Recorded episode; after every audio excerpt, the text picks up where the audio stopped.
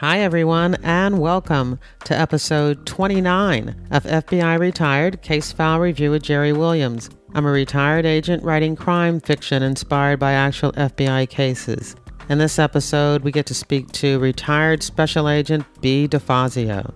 Now, Bea was with the FBI for 23 years, seven as a member of the Special Surveillance Group, SSG, following spies in New York, and 16 as a special agent with the FBI in the Philadelphia Division. During the last half of her agent career, Bea was assigned to ferret out child predators trolling in online chat rooms. She started an Innocent Images National Initiative Group 1 undercover program, setting up the internet and phone lines and purchasing the computers she and her partner needed to use to pose as children and teens. In this online undercover role, she engaged in conversations with child predators in an attempt to identify and gather the evidence to arrest them for soliciting in person contact for sex and for exchanging child pornography, or more appropriately labeled child sexual exploitation images.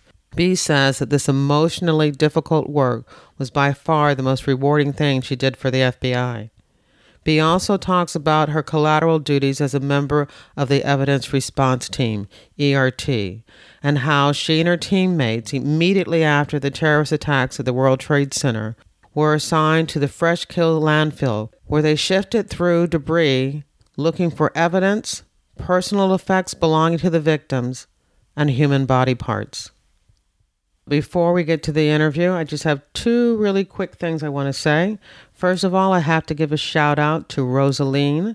Rosaline sent me an email letting me know that she was driving cross country and that while doing so, she was listening to FBI Retired Case File Review. I am so pleased that as she drove that I was there to keep her company and entertained.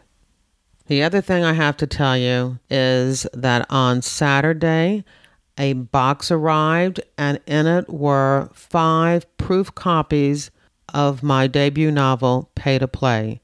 I was thrilled to actually hold the uncorrected proof in my hand. I cannot wait until this book is released on September 20th. All right, here's the show. Hi, everyone. I want to welcome my guest for today, Bea. DeFazio. Hey, Bea. How you doing? I'm doing good.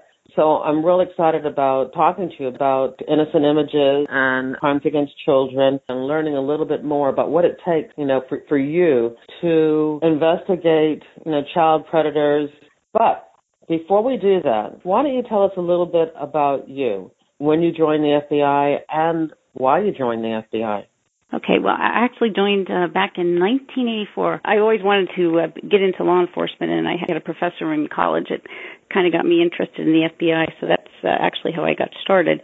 And uh, after I, you know, took the interview, the initial interview as a clerk in Newark, I stayed there for a couple months, and then I went to um, what they call the bureau has a an SSG program, special surveillance group. It's a non-agent position, uh, and I worked in New York City for about seven years doing you know FCI work. Then I decided I was going to take the agent test because that's you know why I had gotten into the bureau, and I took the test.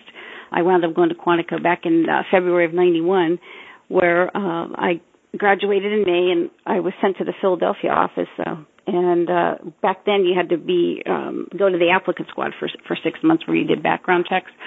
So I did that, and then I um, had the opportunity to, to work white collar crimes and uh, bank fraud. And I actually had an opportunity to go to um, Russia with the director uh, Freeh at the time uh, regarding a, uh, a, a Russian money laundering case that I had.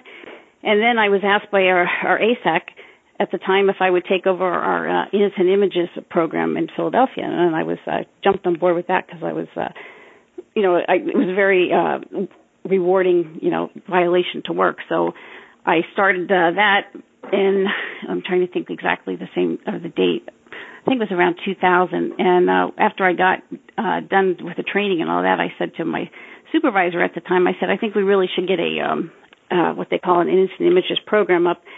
So I wrote the group one, which is uh, basically an undercover operation, and I wrote that got that approved by headquarters and by Philadelphia, and then um, we went down to Baltimore where they do all the training. And I learned how you know we had to set up undercover computers and undercover phone lines and you know how to get on these chat rooms that these uh, predators were in and uh you know how how they act with them and you know what to say and that type of thing and then so uh we got that approved so we set up our undercover operation and that's how it all began so now you said that the ASAC came to you and mm-hmm. asked you if uh, you would start working that violation. Tell right. us more about that because normally, you know, mm-hmm. you know, mm-hmm. you're told where you're going to go. Why did he have to ask you? Well, it's not really a violation that everybody could work. It, it's hard to explain. It, it kind of weighs on you after you see it. A, a lot of things that go on in it, and I guess he thought that I had the te- the even temperament and the you know the ability to handle that kind of uh, you know stressful situations that it would take.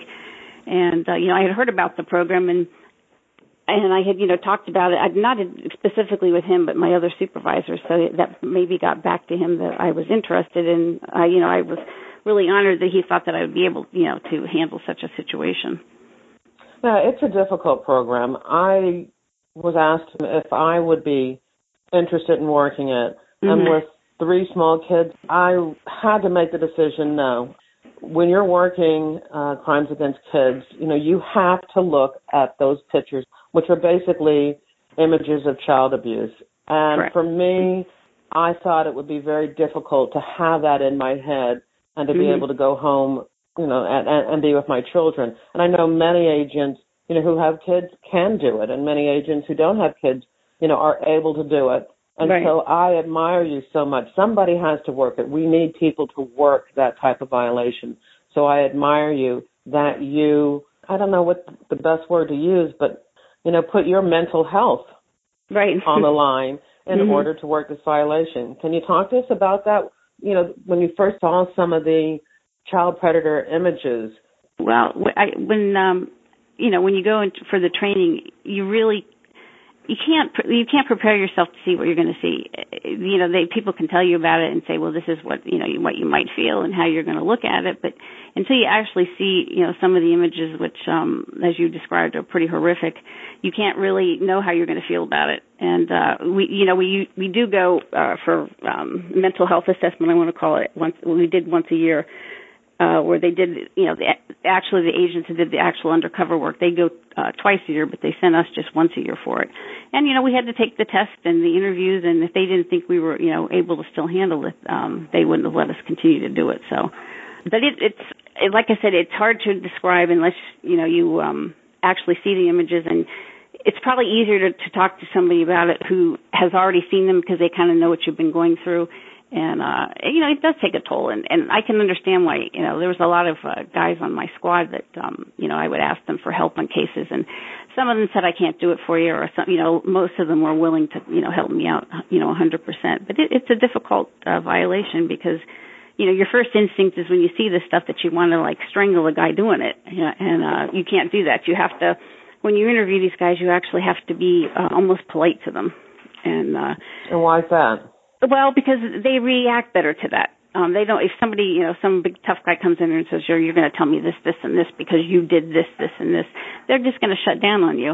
And I would say that I I'd say about 95% of the time when I started talking to them, they just kind of opened up and, you know, trying to make excuses for why they did what they did. And you have to, you know, you have to act like you understand why they did it and that's extremely difficult because you're you know you're saying just you know you're saying to them well I can understand that you know they enticed that that the victim enticed you and wanted you to do that. And whereas you know that did not happen but you have to kind of like try and put yourself into their mindset if that makes sense.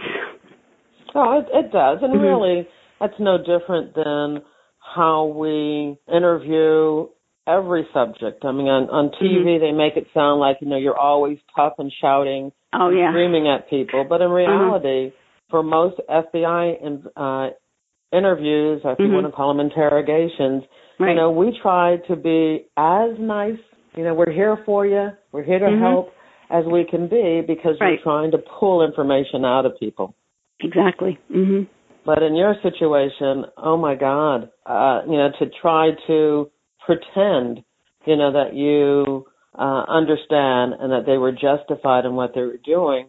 Right. Uh, again, uh, you know, the the mental toll that that could possibly take on you know an agent working this kind of stuff is you know you you can see exactly you know how how hard that could be. Yeah, it, it like I said, you, you know, you, you you see things that um like a normal person is hopefully, you know, God willing we'll never come in contact with stuff. And you you know, you see the you know, I think you see the you know, I don't want to be overly dramatic, but you see the like the darkest side of people that could actually do this to a child or and uh it's like I said, you have to be able to discuss it, and the, probably the easiest people to discuss it with is like you know my the guys who used to uh, my other partner in Philadelphia. We used to do it together, and you know we'd be in the um, undercover operation room, and we'd be talking to these guys on the internet, and then in the meantime we'd be saying things to one another, like you know I won't even repeat what we said to one another, but uh, you know you just have to let off steam that way, and uh, you do let steam off, and like I said, there I still remember everything, every basically every case I worked in a lot of the images that I saw that you're never going to forget. But you know, you just have to, you know, you have to find a place for it and say, well, look, this is for the. I feel good because I, you know, helped a lot of kids, and I probably, I'm sure I prevented a lot of kids from being, you know, injured and hurt, you know, by these predators. So that that makes me feel better, and it, it was probably the most rewarding, or I know it was the most rewarding cases that I ever worked in the bureau. So that's how I that's how I rationalize it. Yeah. I, I don't know how many times I I'm gonna say during this interview or, or, or think it. You know, thank God there are people like you who can work it because it right. needs to be worked. And I, I, I knew that I couldn't do it. I knew that right. I couldn't do it. All right, so you've you've mentioned a number of times a group one undercover. Before right. we get into that, tell me when the, you were first asked to do uh, this type of violation to to work innocent mm-hmm. images cases. Right. What was going on in the office that you felt you needed to step it up and have a uh, undercover investigation? Well, it, you know, you would be following leads from other offices to, uh, you know, to check out, uh, maybe do a search warrant of an individual's house that they had, you know, found in uh, Philadelphia area that, uh, you know, had child pornography images on their computer. And, I, you know, I, I kept saying to uh, my supervisor, you know, there's a lot of guys that are in Philadelphia that we or that just are they're out there and it's like you know putting you know, fishing in a barrel. You can just there's so many of them out there that they need to be stopped. And i think that we could probably do not that we weren't doing good work then but we could do better work if we actually had the capabilities of actually you know building our own cases and maybe even actually helping out other offices because not every uh, field office has an innocent images undercover operation. Baltimore was doing a lot of the cases at the time, and they were just being inundated with uh, requests and uh I, you know I said this is something I think I want to take on. So I uh like I said I wrote the group 1 undercover operation and it was approved and we started uh you know helping out other offices. All right. So what did you do?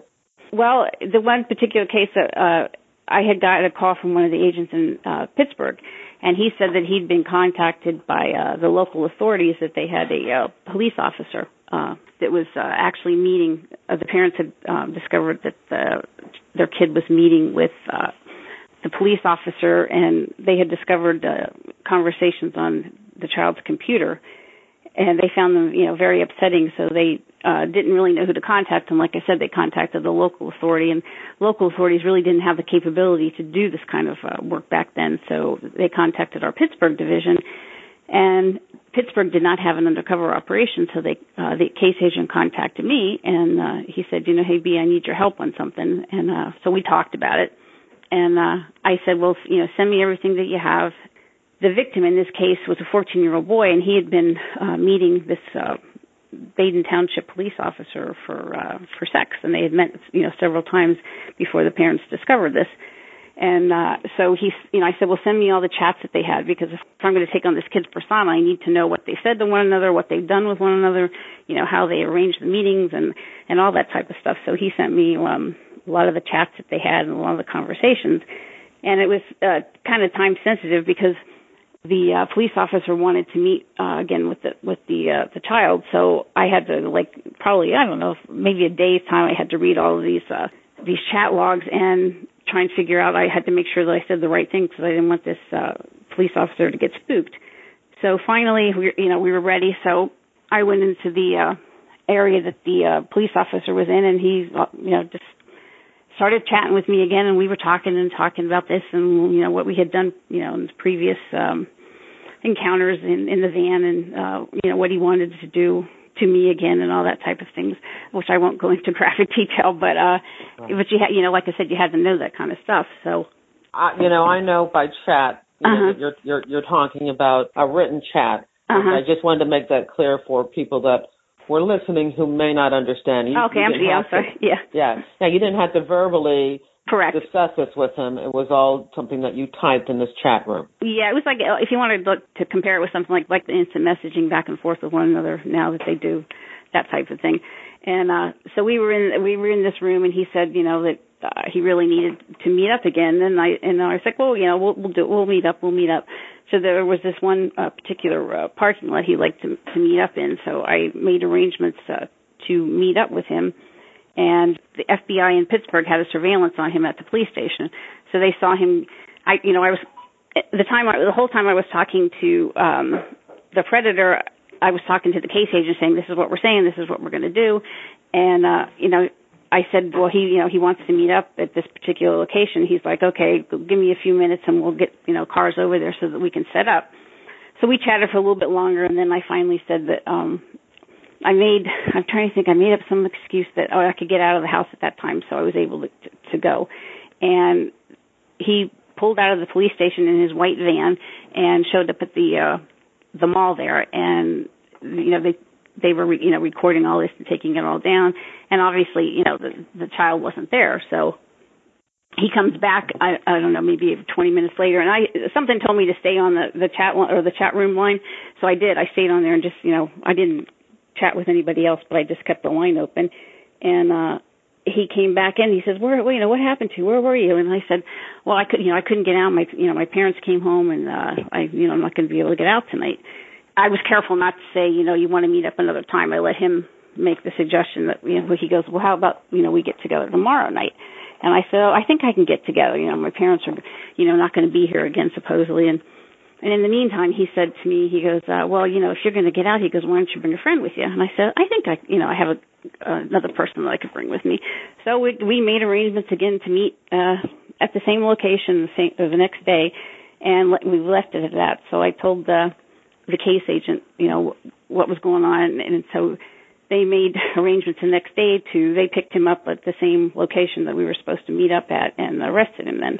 So that, you know, that was, uh, probably very very rewarding the fact that we actually got this guy off the you know the street because he was uh at the time he was talking to me he was also talking to um a couple other uh individuals and I think one of them if I remember correctly was was not a minor but the other one was just in high school. I didn't mention it before but what was so particular about this police officer is he was he went around to these local uh schools like elementary schools and high schools. He was part of the that the uh the dare program. They call it it was uh oh the, I think it's drug abuse resistance education I think. Uh I think uh, most people have heard of the dare you know keep kids off drugs. So he you know he would actually go into these elementary schools and these high schools and talk to these kids you know about you know staying away from drugs and uh you know how evil the drugs were and all. And uh so he had access to uh kids all the time which was very scary.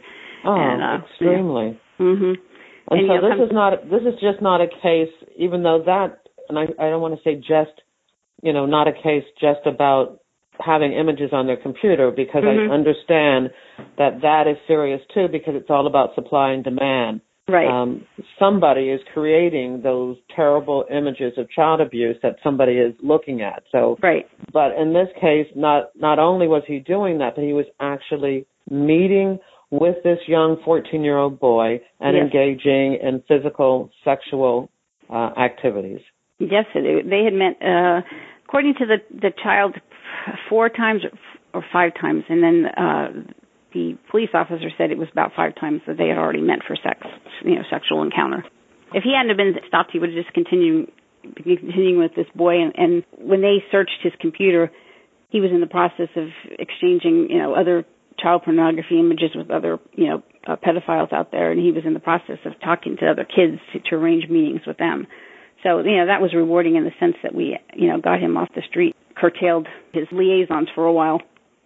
Now, had he taken photographs or videos of his encounters with this young boy? Oh yes, uh huh. Yeah, they had wow. exchanged. Yeah, you know that's part of like the grooming process when they start talking to these kids is you know they'll, they'll show them other images of of uh, maybe encounters that they've had or encounters that somebody else has had that, that it's okay for them you know it's okay for them to express their desires. It's okay for them to do it in other words you know nobody's going to get angry with them. Yeah look look at these pictures. Other kids have done it. It's right. okay. You can mm-hmm. do it too. Yeah mhm and so those pictures of this young boy mm-hmm. you know are still out there. They're they're probably being shared and and viewed by pedophiles you know all over the world. Yep. there's nothing nothing you could do about it. and right. that's why it's hard, you know, hard to to describe to your kids nowadays. You know, I have a niece and nephew, and it's like don't put anything out there that you don't want people to see because you're never going to get it off. And uh so this this poor kid, who's probably oh my god, he's I know I know he's in his uh maybe his 20s now. I you know haven't been able to follow up to see how he's doing. You know, he's going to be emotionally scarred for the rest of his life, and hopefully, you know, we'll be able to overcome what you know this individual's done to him. Do we know how they met? There's the rooms and and the, the actual chat rooms that you have to some chat rooms you have to be asked to enter, but they have these um child predators have a whole network of other child predators and different sites that they know to go to if if if they want different uh if they want a, a young boy, if they want a young girl, if they want both. I mean, it's a whole it's unbelievable the whole it's it's almost like a um, I can't even describe it. It's almost like a um, enterprise that they have, you know, and they, you know they make a lot of money off of sharing these things too. And I I want to be very clear that by mm-hmm. asking this next question, I am in no way trying to blame the victim. Right. But I'm trying to get an understanding of why the child goes to that site sometimes kids are curious and other times kids have these urges and you know they may they may feel a tendency to be drawn towards uh you know if they're a young boy be drawn towards other young boys and you know and they find out about these chat you you know how kids are yourself that they can basically get on the internet and find out anything they want to. And uh somehow they you know this kid found this site that this uh police officer was in and uh they started chatting. And like i said he was part of his uh grooming process. I i think they talked for about a month together before they actually met. And uh this 14 year old from what he says and I I'm I'm not going to say he was, wasn't telling the truth but it was his first time he'd ever actually had a, a sexual encounter with you know somebody. You know like I said the grooming process he felt comfortable enough to you know to meet with this guy and and to uh what he thought was okay and it was the right thing to do because this you know child predator actually you know basically convinced him that it was okay to do that's so it, scary i mean it's yeah, it so scary as a parent that you know, mm-hmm. you have your young child, you know, on the internet meeting these strangers and being groomed that way. So what mm-hmm. happened at the end? Did uh, the boy have to testify? Did the uh, police officer, and I hate to keep calling him a police officer. I know, I know. But this this person, this uh-huh. uh, child predator, right? Uh, did he plea? Um, how did the case end? Probably the only decent thing that predator's ever done in his life was he pled out, so that the child, uh, the victim, did not have to testify in court. Otherwise, the child would have had to go to court and testify to all the encounters that they had and how they met and all that. But uh, you know, he pled out and um, he was event- eventually sentenced to was 90, 90 months, which is what a little over seven years in jail. Wow. And then when I think when he got out, he he uh, was on probation and he had to register as a, um, a sex offender probably as a tier two, which is a, if I'm remembering correctly, uh, you actually had an encounter with a, a minor, uh, sexual encounter with a minor. You probably have to register to that, and I think that's you have to. That's a mandatory of 25 years. I think you have to be on the the, the list for, as a sex offender. Now, this uh, particular case was significant because it was a police officer, but yeah. I would imagine um, you worked this uh, violation for seven years. This mm-hmm. is just one of many similar times where you went online pretended that you were a victim and right. were able to lure in a predator. Right. In the Innocent Images program, we called it what we called the travelers. There were we there was known chat rooms these predators hung out in. So we would actually go into those those rooms, and I, you know, you were in there for I don't know. You went into a room, and you were in there for maybe ten seconds, and you at any given time you could be talking anywhere between you know eight, ten, twelve guys at the same time that were interested in you know in you. And uh, so we we call them travelers because to be a federal offense back then, had, they had to travel over state lines. And you know, you would go in there and you talk with them, and then uh, you would make actually. Uh, you never uh, asked them for anything, you know, to meet or anything. You always let them do it, and you know they would get in there and they'd talk to you and you know be, you'd be talking to some of these guys for just a week or so and then you, some of them you would talk to for a month or so kind of sounds sick but you had to know the ones that were really serious about meeting up with you or if they were just you know feeling everything out because they were new to the whole you know the whole scene. You know the ones you that you uh, felt were the ones that uh, really were serious about it then you you know you started talking with them and I would make arrangements to meet them at a hotel. And you wanted to make sure that they gave you the hotel and and the more that you could do to actually tie them down like I know the one guy I I asked uh well you have to bring me some kind of a present so that I know you know that you really you know are in love with me or whatever. And so he brought me a, a red rose and you had to make sure that that was in the chat that you know he was bringing you a red rose and he was going to meet up at a certain hotel. And when he did uh he showed up at the hotel and we you know myself and the other agents were we were hanging out in the lobby and you know we saw him we knew what he looked like. And uh we made sure that he actually went up to the register and he and he actually re- you know paid for the hotel room and everything before we and he was started on his way up to the hotel room before we actually arrested him and then when we you know we arrested him and you know took possession of his vehicle we found the red rose and all those things were like circumstantial but you know he, the hotel room he had registered and he brought the rose and a certain time he was going to do it and all that was brought up, you know, in um, the court proceedings. And he actually was stupid enough to, you know, he to go to trial, but he didn't want to go to trial with a jury. He wanted to go to trial just by a judge. So we had to go through the whole entire trial process where all the transcripts were read and and uh you know all the graphic images that he had sent were you know were shown and uh he actually got sentenced uh to, you know by the judge I think it was at the time it was five years, which just doesn't seem like a whole lot of time for these guys. But he, you know, his his defense and his defense attorney said, well, there was no real victim involved, which was always a sore spot with me and, and you know agents work in this case. Is yeah, it wasn't. You say it wasn't a real person or a real victim, but it would have been if it had been some other little child that he was going to meet up with. Oh, and, absolutely. Uh, yeah, so that that was always a, that was their defense in every single case most of them didn't go to trial because they didn't want the embarrassment, but the ones that did go, that was their defense that you know there was no real victim involved. Over the seven-year period, mm-hmm. how many subjects would you say you were able to identify and uh, bring charges against?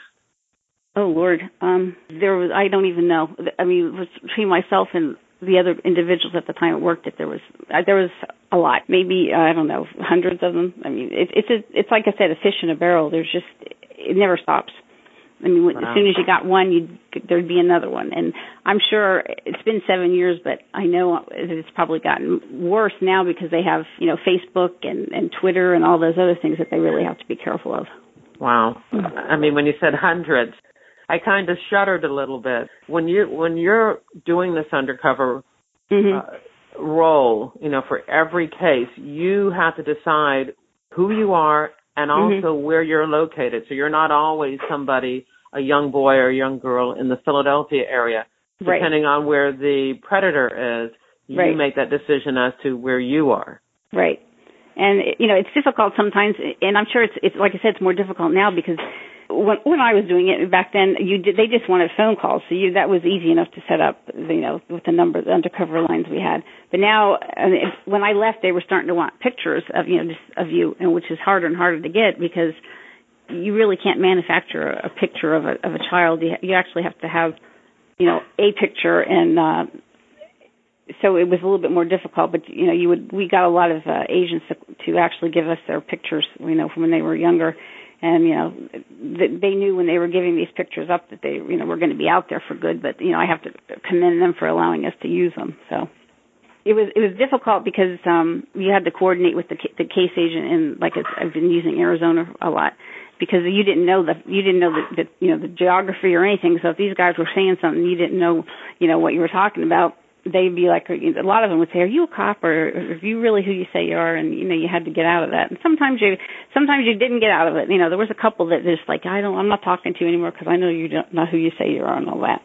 So but then that would lead to well maybe i got to change my um identity because you know he's going to put it out there that so and so you know using the screen name as a as a cop so don't talk to him anymore so you had to be careful with that it, there's a lot of little glitches in there that you had to be careful of This is just unbelievable. You know, I know, uh, you know, as as an FBI agent that this was going on, that there were law mm-hmm. enforcement people in these chat rooms pretending to be, you know, children or in some cases, I guess, other predators trying to hear what's going on with an, another predator. Right. Um, so we all knew at any moment a predator could be talking to somebody in law enforcement. They had to know that too. So why were they in there? Why did they risk that?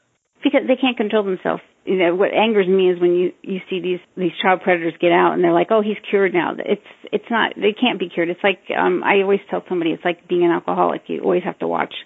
You you, you can't go back to the drinking. Well, these guys, you know, it, it's like telling uh, a normal person that you know you can't love your husband or your wife. They that's what they're instead of loving them, their wife, they love little kids. It, it's an it's hard to explain, and it's a desire and a need that they just are willing to take that chance to so have some screwed wiring uh, mm-hmm. taken right. in their brain mm-hmm. that can't be fixed, can't be right. rewired. No, I, I'm a firm believer, and I, a lot of a lot of you know experts. Ken Lanning, who's a he's a huge uh, pioneer of uh, innocent images and, and the child predators. He'll, he'll tell you right up front that these guys can't be cured, and they can't be. It's and a lot of them will they'll go for being oh the what is it called uh they have to take the oh the shots the testosterone shots or whatever to you know try and curtail that but you know a lot of them will, will be willing to take it but then they don't like the side effects so they stop taking it and they you know start back up to what they were doing so i i'm one of these people that they can't be cured so don't don't try and sell me that when they tell me that they are you know so you did this for seven years uh-huh why did you stop well, I retired. Came down with MS back in '99. I was diagnosed with it. It got to the point where I, you know, between the stress of the job and everything, it was like I have to, you know, for for my health reasons, I had to retire. Probably as long as they let me do it, I would have still continued doing it. That was really the only reason why I stopped working it, was because I had to retire. So I know there's, you know, people in Philadelphia that are still carrying on, and I hope, you know, I it's an extremely important violation, and, and I know that all that's going on in the world with terrorism and all that needs to be addressed, but we can't forget that this is happening to our kids, and and it's a terrible thing to say, but I feel it's only going to get worse because of the internet, and it's going to, you know, you you have to consider the child trade, you know, sexual trading in, in all these other countries, and and you know the sex trade is is predominant in you know other countries. And we have a lot of Americans that travel over there too you know partake in it because it's not illegal over there. Unfortunately it's something that's not going to go away. And we need to keep working on it even though it's uh you know for every one person you get there's there's another ten twenty of them out there. You know it's frustrating and you know people I don't think they realize it until maybe they start seeing seeing what's going on I was going to ask you, I mean, we talk about this police officer. Were there other professions that these predators belong to that kind of shocked you? Oh, you had you had uh doctors, lawyers, dentists, um you know, I get. I think the people when they first see think of a sexual predator, they're like, "Oh, this really creepy old guy that sits in his basement all day and just chats on the line." But you know, for example, this police officer was married and had three children and was living an exemplary life. Besides the fact that he was a child predator, no one suspected it. His wife said she didn't suspect it. You know, these people lived a normal everyday life supposedly, and uh they had a secret life very scary because you know I always say, well, what do you don't know what your next door neighbor's doing? And it kind of, the bad thing about it, I think it kind of makes you distrustful of people. When do you think that happened to you? That you? Oh yeah, I, I definitely think because I mean I know that you know there are people out there that just like kids and they're they're willing to just help them out with things but i always get distrustful of them initially. And and i know that's not the probably the right thing to do but it does that is one of the bad things about it. You do become distrustful of people's motives when they're especially when they're around kids. It left me i don't know if it leaves everybody that way but i know that i am distrustful when i see somebody you know paying extra extraordinary extraordinary attention to kids when they don't have any and they're you know it's it's hard to explain No, I I, I mm-hmm. get it. I get mm-hmm. it. All right, let me ask you some technical questions. Mm-hmm. Um, for instance, you mentioned that Americans travel to different countries to mm-hmm. engage in, you know, these sexual crimes against kids. Right. Did I do I understand correctly that it is illegal in the U.S. for an American citizen to travel outside right. of the country? Mm-hmm. So tell me a little bit more about that. They well, I, I I'm just I'm going to use Thailand for an example. If they they go over there to uh to have uh you know sex with uh with minors and you know little we're talking little kids five six seven years old. Um and the, the, a lot of businessmen will travel over there to do it. And when I left they were trying to uh get a a grasp on some of these these guys that were traveling. And they were trying to figure out some way that they could arrest them you know for for doing this. And uh when I like I said when I left this was this was another whole big initiative that they were taking on. The child uh, sex trade in, in the United States um is you know you don't want to think that that exists but it does. I mean um not getting off topic but I I remember that they brought one of these uh oh young girls into one of our training classes to talk to us. That has actually been a, a, a slave. She hung out at a uh, oh a, a truck stop, and the, the her operator or pimp or whatever you want to call him, uh, you know, she would hang out at the truck stop and she would go around to these uh, guys and you know perform various uh, you know sexual activities and uh, he was selling her out for sex and that was a, that was a, another sex trade that I know the bureau was trying to get into, but that you know it's more difficult because it's. And how was how old was she when she did this? She was 16 when she was talking to us, so she was like 12 years old when she had done it.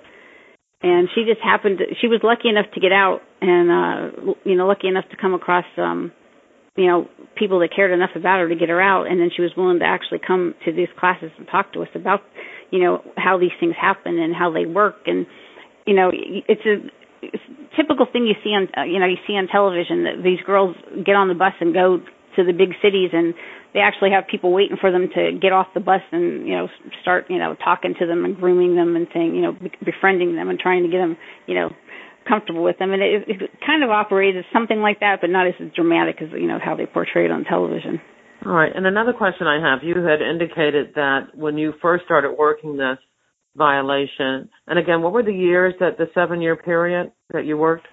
Uh, from 2000. So you were saying that during this time period, a lot of local uh, law enforcement agencies were not working this. And I know that since 9/11, many things that the bureau used to do, you know, we don't have the manpower and resources to do right. it as much because we're mm-hmm. concentrating on terrorism. Um, mm-hmm. Um, do you know now if local law enforcement is more involved? Well, I, I definitely know that they are because um, when uh, besides uh, doing the innocent images, I actually um, started what we call I don't and I hope it's still in existence in Philadelphia. It, was called the Crimes Against Children uh, Multi-Agency Working Group, and that involved a lot of you know other federal agencies, uh, Postal Service, um, Secret Service, but it also involved a lot of local like local police departments throughout the Philadelphia metropolitan area and they were setting up their own. They, they would go for training usually to Baltimore because I, I keep referring to them, but they're they're where the innocent images started, and they're really good at you know training everybody. They would go there, and they would you know pick up the training, and then they would learn how to you know how, learn how to set up their undercover operations. And I know when I left, a lot of local law enforcement was uh, you know taking on our innocent images, how, how you know how we collected the uh, chat logs and how we collected the evidence and how we you know went around to arresting them they were using our our uh, program as you know as their as their program, I should say. Is there anything that I haven't asked you that you would like to say that would sum up the work that you did with innocent images and crimes against children? Well, I think the only thing, like I said, it was, it was the most rewarding uh, work that I did in the bureau, and you know, besides doing the innocent images, I also went around to uh, local schools and talked to kids, and I went meet with you know uh, parent groups like PTAs and all that. And I stress to the parents, don't think because your kid is in the house on the computer that he's safe. So know what your kid's doing and be a nosy and be a spy and be accused of, you know, ruining their lives. But you know know what your kid's doing on the internet because he's just because like I said he's in the house and you know what he where he is doesn't doesn't mean that they're going to be safe from these guys. That's why I even joined Facebook to keep track of my niece and nephew. You know you have to be you have to be diligent and, and don't ever think that it can't happen to your kids because I don't know how many parents you know that I talked to said oh my child would never do something like that and then you show them what they've been doing and they're like I didn't know that they could do this. You know you have to you have to start being almost as savvy as your kid on the computer as, as they are you're the first line of defense. And you know, well, you have children. You know how sometimes they can, how sneaky they can be if they really want to do something. You know, so they find a way to do something if they if they really want to do it. And if these guys are good at you know coaching them how to get around their parents and stuff, so it's it's there and it's not going to go away. So people need to be aware of it. Now I know working innocent images and crimes against children was very important to you, but mm-hmm. I also know that there was a, another time uh, that you were involved in uh, FBI investigation that was also very important and had a, a, dramatic effect on you, and that would be working 9/11. Could you talk to me a little bit about that and and what you were assigned to do in those early days after the uh, planes went into the tower?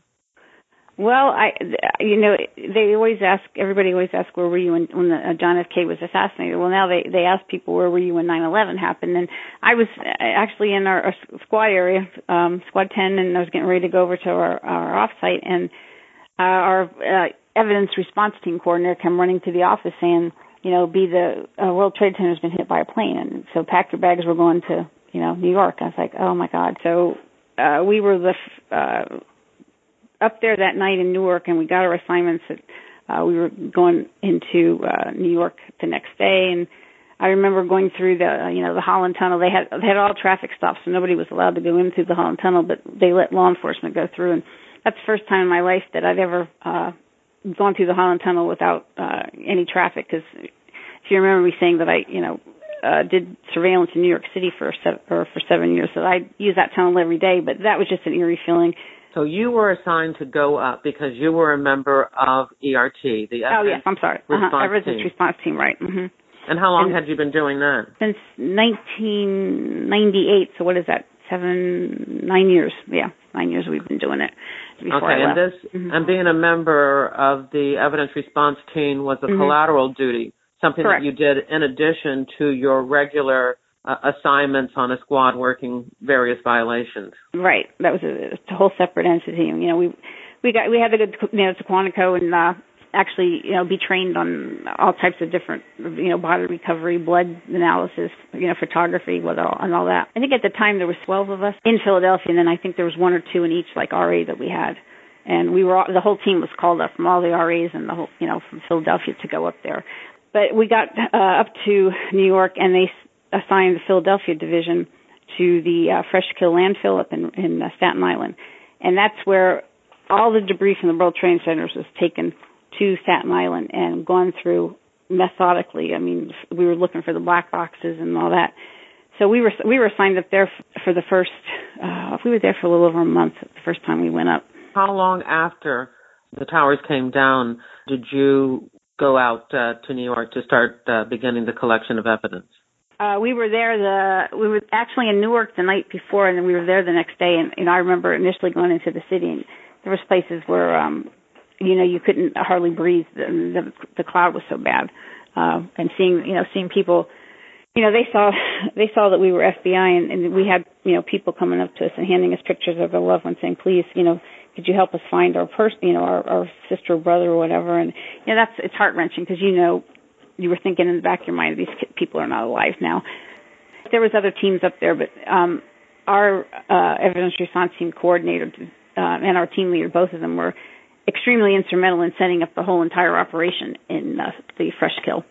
And uh, I can't give the you know the one guy um, enough you know credit for uh, actually setting it up. That you know the whole process of you know recovery and and and whatnot. And I don't know if they ever did a special on the fresh kill, but it, it, like I said, all the all the debris from the World Trade Centers, everything was brought there, and you, you know we had to physically physically go through everything you know that was that was you know in that rubble, including there were body parts, there were you know personal um mementos and and uh, any anything that would if it wasn't a body part, anything that would identify uh, a loved one, uh, you know, to help identify these people that you know some of them never really got any closure because you know the let's face it the the uh ground zero was it was the resting place for a lot of, of people's loved ones because they never recovered any of their body parts or anything so you've given these photos to to be able uh-huh. to share with listeners um uh-huh. of uh you at uh fresh kills and you've got the are they called tyvek tyvek suits on yeah we had uh tyvek suits respirators i mean it was it was you know you were going through a lot of stuff that was very hazardous to your health. I mean, methane, the, the whole Fresh Kill uh, landfill was methane gas. I mean, underneath of the, you could see on a rainy day you could see the, the methane bubbling out from underneath of the ground. And if it ever stormed or lightning, we had to get off the um the whole uh, area because it you know it could have struck lightning. But uh, what happened was all of the debris from the World Trade Center was put on these huge barges, and the barges were brought to Staten Island, and from from the barges they were loaded into these huge dump trucks, and then the dump trucks would take and bring it up to the to the landfill, and they would lay it in one big heap, and then you would have these um uh front loaders take it and spread it out in lines, and uh you would go you know through the lines you know piece by piece and you know, pick up anything that you you know you saw or if you know uh, like I said we were looking for the black boxes and everything.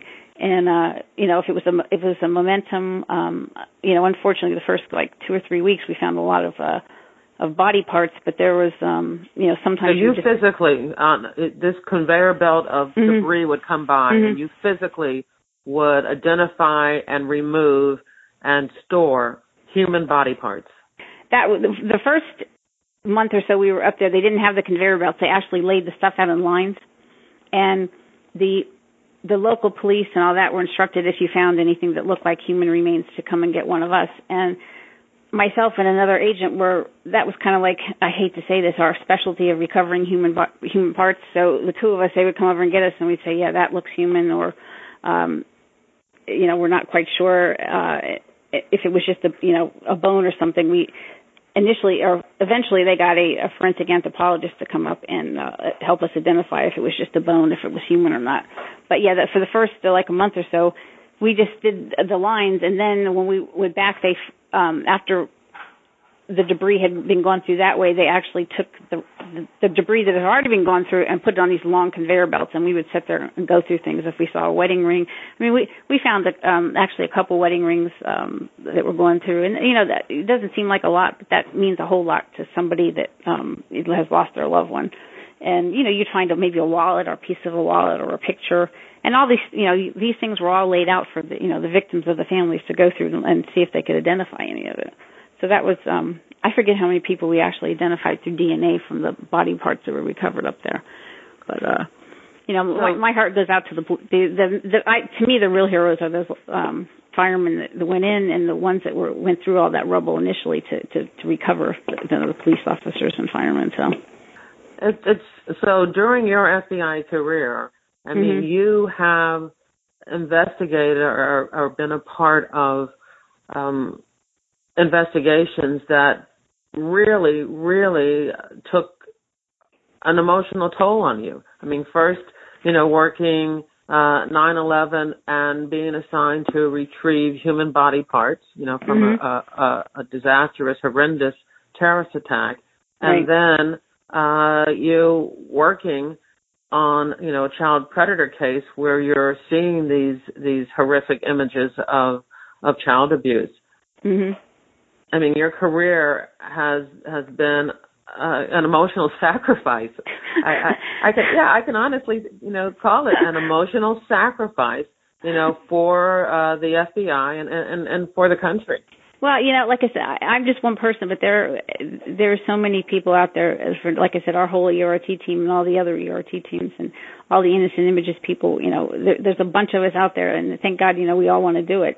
I can only speak for myself, but I, I'm sure that, that if you ask everybody else, they'd say they, if they had knowing what they know, they'd do it all over again, and I would because it, it was very rewarding. And you know, when I start, you know, you, you you're never going to forget those things, and when you start thinking about it or you, you see stuff on television about it, you know, you say to yourself, well, you know, it's bad, but I helped a lot of people, you know, come to some type of closure, or I helped a lot of these victims, you know, I helped a lot of kids to stop being victimized because we put these guys, you know, away before they were allowed to do something. So it, it you know, like I said, it doesn't go away, but it, you, you know, you feel like you've accomplished something.